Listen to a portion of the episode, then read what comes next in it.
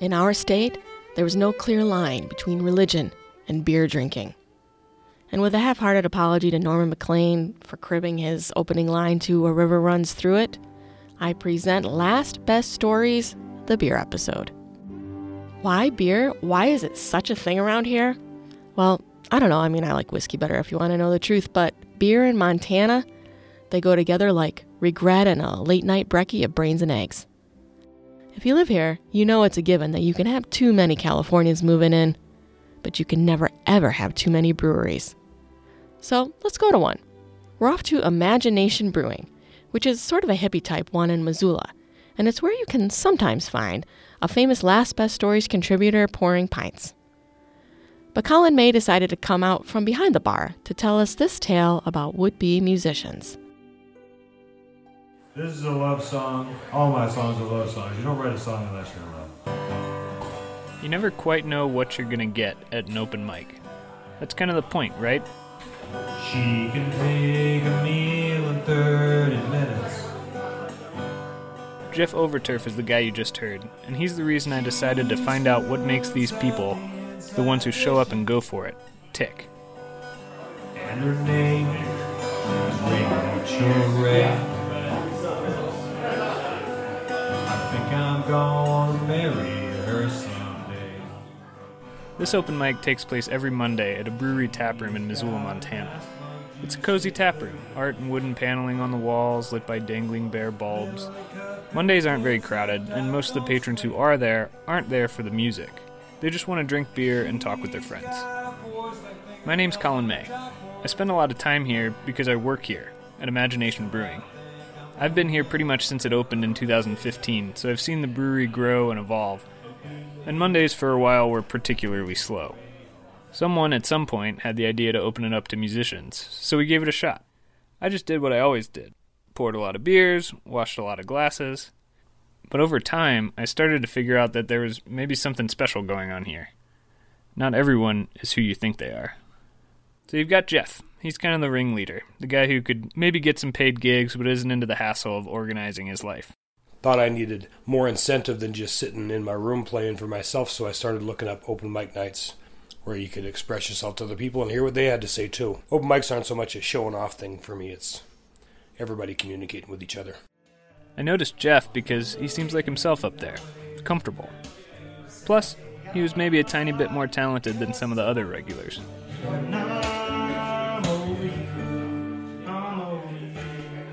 That's Brett Scandelson. If Jeff is kind of the John Prine of the group, maybe Brett is the Dave Matthews. Maybe.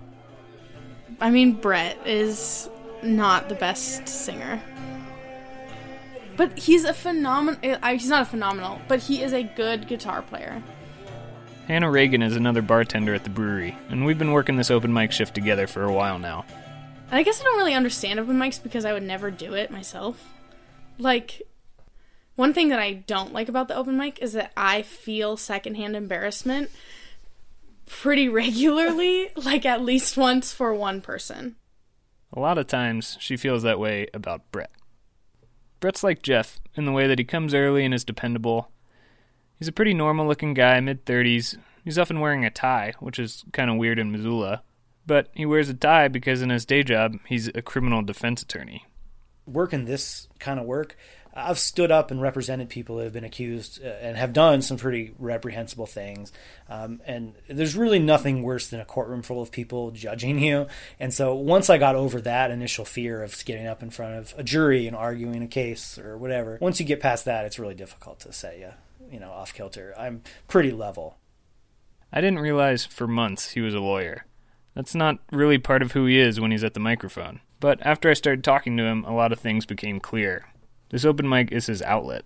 He'd go even further and say it's like therapy. which I'd, I'd done in the past and had some a counselor. Um, but really, once I started playing and writing music again, it, it took that need away from me. I, I feel like I'm dealing with things through music again. It's a lot cheaper than therapy. Although I have I bought two new guitars this year, so it's actually not at this, at this moment. It's not cheaper. But Brett's done some pro bono work and recently worked a case with the Montana Innocence Project that resulted in their first exoneration. This is a little college town, and he's got a pretty big job. Once I learned all this about Brett, once I reached out to him and realized he's a lot more than a Dave Matthews wannabe, I started to like his music a bit more. tell me you told me so. After Brett, a guy named Nanda starts to set up. This is Nanda's third or fourth week playing. He's wearing sort of a baggy, vaguely Caribbean outfit. He's white. He drinks kombucha instead of beer, and he plays some sort of electronic drum machine.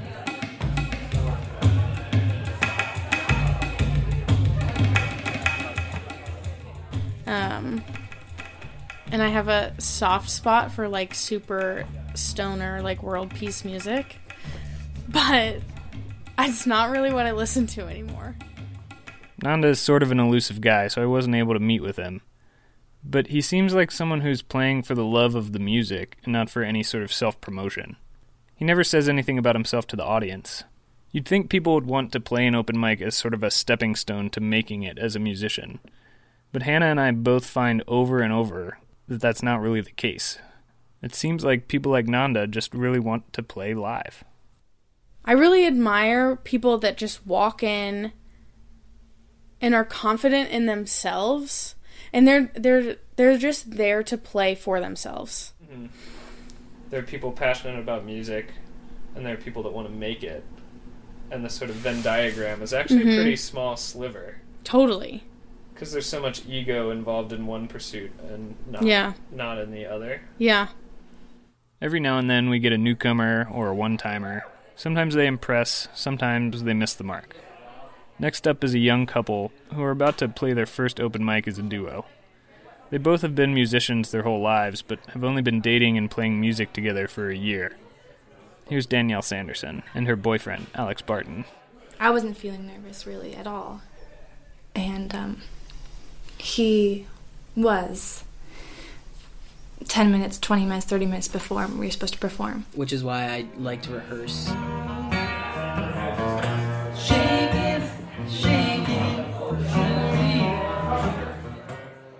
They sound good, right? A friend of mine who has seen them play in a private setting described it as vomit inducing, but, you know, in a complimentary way.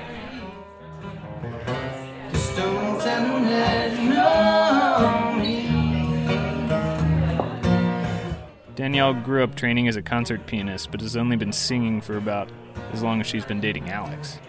Meanwhile, Alex is a seasoned vocalist. Much of his self training as a guitarist happened during his time as a Phish head, and a lot of his public singing was while he was in an a cappella group. You got Phish and a cappella.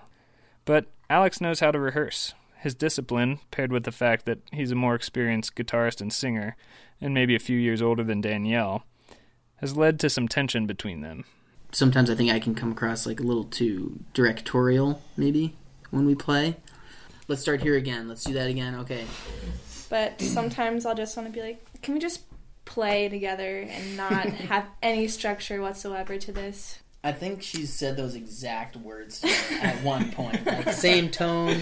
I feel like that exact sentence was, was said.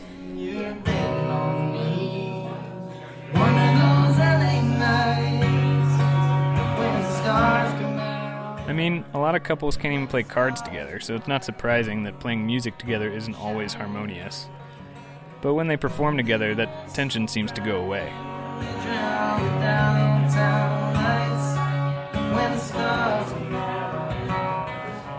Alex and Danielle are one of the few duos I've ever seen play at our open mic. Most open micers are solo acts, working to develop their sound. There's one young woman I've noticed in particular over the past few months. I've been impressed with how she's gone from a sort of odd woman out to part of the regular crew. The first time I actually came during an open mic, I didn't bring anything with me. Um, and just being around all of them made me want to play. Somebody came up and was like, Are you playing anything? And I was like, uh, I don't know. And they were like, You should go get your instrument and play something. Taylor Lee moved to Missoula from Portland, Oregon, where open mics seemed kind of high strung and competitive. There's something like very approachable about Missoula, and I don't think it's because there's less talent here. I just feel like the talent is received and like thought about differently, I guess. Hannah knows Taylor from outside the brewery, and Hannah's secondhand embarrassment is at its most sensitive when Taylor is playing. I always make myself busy when she plays. I don't want to freak her out or, you know, stand there and, and watch her. Um, and I've really enjoyed watching her become more confident. And I think a lot of that has to do with the fact that all of these men that play the open mic regularly have totally taken her in. Taylor's in her mid 20s, wavy brown hair. She can turn some heads, particularly compared with the regular guys. But she's really coming to her own in this group that's mostly dudes like Brett, he's in his 30s, and Jeff Overturf, who's in his 60s. Jeff has actually taken on a kind of guardian slash mentor slash father role when it comes to Taylor. And he's done that with a couple other young women who maybe don't have as much confidence or are getting the wrong kind of attention. The folk singer's got to fight for the underdog, and, and it's a shame that that's still the underdog. You know, Right. fifty-two percent of the population. And Taylor uh, has got a, her own sound. She's got her own point of view already, and that needs to be supported. She needs to know she doesn't have to kowtow to whatever else's idea of what she should do is. Like you can feel that intention too. And I feel like I'm really cynical and very suspicious of a lot of people that do give me compliments in this sort of setting because it can feel kind of like flirtatious or have other intentions. I feel like I'm good at scoping that out at this point and it's really refreshing to have somebody and like invested in you in a different sort of sense. Jeff grew up in Great Falls, Montana. He's bald with a gray goatee. He worked in printing for decades. He hasn't lived in Missoula that long, and now his job is working at the carousel, putting kids on horses and reloading the brass rings. You wouldn't look at this guy and immediately think, now that is an enlightened fellow. But you know what? He is. When I see a female getting out there, they need to not just have everybody run up to and say they're they're great because they're good looking. And I can use the fact that I'm 30 years older than them, even though I know they're good looking. They can accept my specific praise of their music and, and feel good about themselves. I found a trend in my songs. I got like three songs now where there's a little girl as the hero of the song. and I wonder if I'm overcom- overcompensating trying to pat him on the back. And that brings us right back to Rachael Ray. A lot of people hate her, right? Because she's so damn perky when she's talking about things like olive oil. She pours on that EV. Oh, oh, oh, oh, oh, When Jeff's Rachael Ray song comes on, people usually stop their yammering, especially when he drops in the lines about Beyonce and Jay Z. Just about the time I was doing open mic nights, Beyonce released an album. And And on this album called Lemonade, she accuses her husband Jay Z of having an affair with a girl named Becky with the good hair. And it seems Becky with the good hair is a nickname that Beyonce gave to her good friend, Los Angeles fashion designer Rachel Roy. and when the BeyHive went on Twitter to get after Rachel Roy, they, about seriously about two thirds of it went to Rachael Ray. And I thought, well, that just I, I'll just write a, a joke verse for that. Don't try to lay this on Beyonce. It sure turned my head. Becky with the good hair really should shoulder some blame. And hey, Twitter, you know Jay Z's the real low down scumbag. With just a few funny lines, Jeff went from being the background music, pleasant conversational folk music appropriate for a quiet tap room, You got 101 variant recipes for lemonade. to being the center of attention. It became an epic thing, and it was all the elements of a folk song, like Alice's Restaurant you do, where I'd sit and talk in the middle of it and stuff. But it's really a good song for catching people's attention. And after listening to that, because they're not ready for that, they're more apt to listen to what I have to say next. Even though people seem to like the open mic night, nobody comes specifically to check out the music, and I, I think that works for a lot of open mic performers. They're here for the microphone and whatever power it has, rather than who's on the other side of the speakers. And thanks for letting me share my point. It doesn't seem to matter who is or isn't paying attention. You didn't have to listen to anything I said. It was just some crap rolling around in my head. Thanks for They're working on other things musical things, personal things. And you know, it can just be perfectly fine background music. But I've found the open mic is a different beast when you start paying attention. Whether it's to cringe with secondhand embarrassment, laugh at a funny story, or just feel the swell of a perfect harmony. If you're paying attention, the music just sounds better. Oh, thank you. For Last Best Stories, I'm Colin May.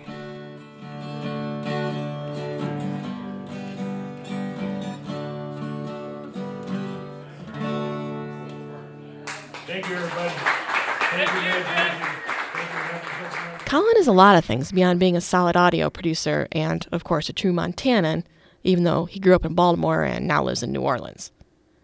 He's also the editor of the art and lit magazine Beyond Beer, which recently published its second issue. It's really fun and smart, kind of like Colin. Find out more about it at Imagination, that's two words squished together, imaginenationbrewing.com. Next, lace up your runners and follow me to Livingston, way down there in Park County. That's where an annual race, unlike most others, is gearing up again. Eric Peterson ran the beer mile only once, and you'll probably know why after hearing this audio essay we put together. Drinkers with a running problem. Lap 1. Alyssa Davis grabbed a red solo cup full of Bud Light, stepped to the starting line, and took a deep breath. When she heard the word go, she slammed the beer in less than 10 seconds, dropped the cup, and took off. no, I like her style. Dare, dare I go PBR? With 25 other runners gathered at a city park in Livingston, Davis was competing in the beer mile, a sport that combines drinking and running, and where the fastest runners don't always win. Instead, the playing field is leveled by how quickly you can drink. It took me like 40 seconds for one beer. Yeah, that's too long.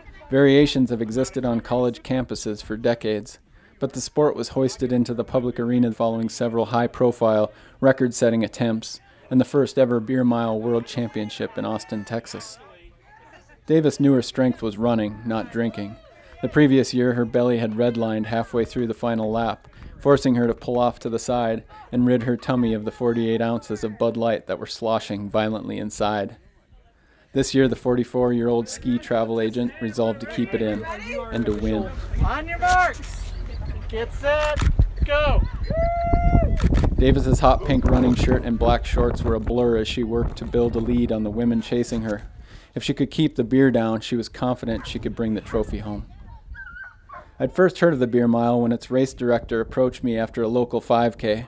He told me of a different kind of race he hosts each year. He said it was only advertised by word of mouth.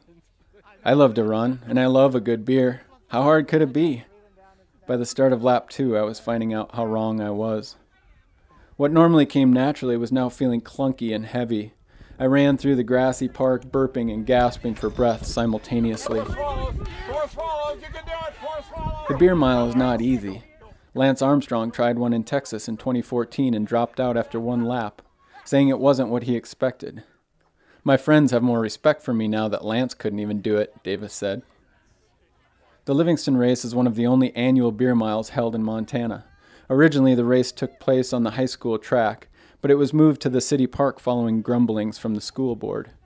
The idea of Livingston's civic leaders and school administrators slamming beers and running around the track raised some eyebrows. Just, just follow outside the green flags all the way down around that garbage can and sign down there, all the way through the. When the race first began, the lumber mill and railroad were the two big employers. Now, writers and artists fill the cafes and taverns on Livingston's busy Main Street. As the dynamics of the town change, the beer mile draws from a diverse spectrum of the community. A fleet footed doctor won it two years in a row. He was eventually beat by a fast drinking firefighter. I stood in the drinking area next to several other out of breath runners, alternating between gulping beer and gasping for air. The second beer polished, I let out a belch and headed out for the next quarter mile of carbonated complication. By the start of lap three, Josh Pierce was asking himself a familiar question Why the hell am I doing this? He slammed his third beer in an alarming three seconds. A tall, athletically built firefighter with blond hair and blue eyes, Pierce is not a runner. I hate running with a passion, he said with a quick laugh. It's my least favorite thing to do, right up there with roofing and sheetrocking. But the guy can drink. It's a skill he didn't discover until six years ago. I didn't drink at all in college, he said. I didn't know I could chug beer that fast until the first beer mile. Pierce has earned Livingston's Beer Mile Champion title four times. The trick is to do it really fast, he said. By the time the beer sets in, you're done racing. Then you can be miserable and sitting still instead of miserable and running. All right. Pierce has some other secrets that help him excel. He eats two pieces of bread before the race to soak up the alcohol. He forces himself to belch as much as possible while running. I can belch on command, he says. And he sticks with Pabst Blue Ribbon for its lightness and chuggability. Most beer milers agree it's more important to be a fast drinker than a fast runner. It takes some heavy drinking skills, Pierce said, something your mom can really be proud of. Davis, who finished second to a speed drinker for the past four years, said the fastest drinkers have another advantage. It can totally get in your head when you see those empty cups drop at the start of the race while you're still drinking, she said. By the time I finished waddling through the third lap, I was ready to quit. Or vomit. Or both. We're all about finishing. 100% finishing. The carbonation had built up to the point where I could no longer belch. My already overfilled stomach felt as if it had been shaken violently and the cork was ready to pop. But to puke is to lose. Rules vary. The Livingston rules say if you vomit before crossing the finish line, you can't win. BeerMile.com rules say you must run an extra lap. Either way, I needed to pull it together.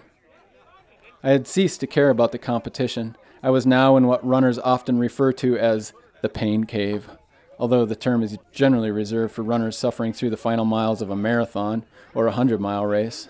I had only run three quarters of a mile.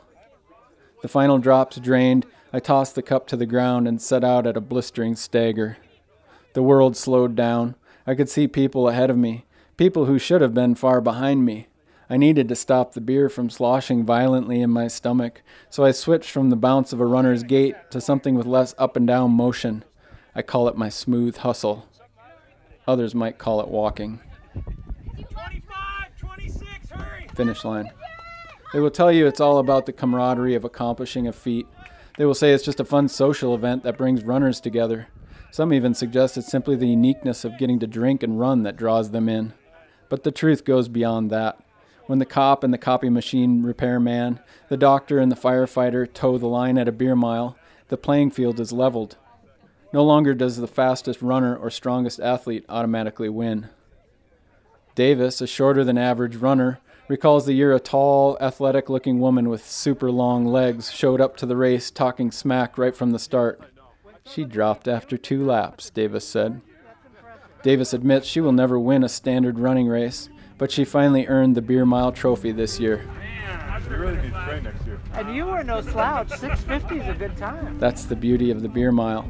It transcends the rules of nature, and everybody likes to win. Is, it, is this an equal playing Slow to extremely slow.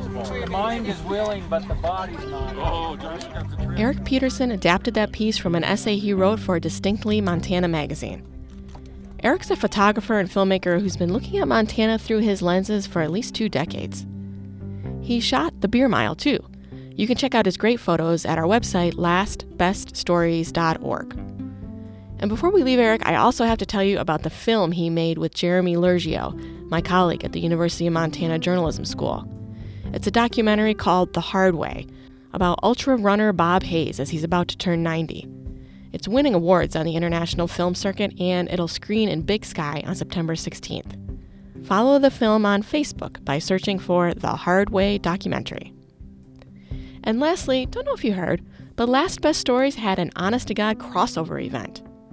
The story we ran in episode 10 about trail guys in Glacier National Park surviving their encounter with a mama grizz was picked up by our friends over at Wyoming Public Radio. That station's podcast, Human Nature, is one you definitely got to check out. Get it where all podcasts are sold. Thanks for listening. I'm Jule Banville. See you next time.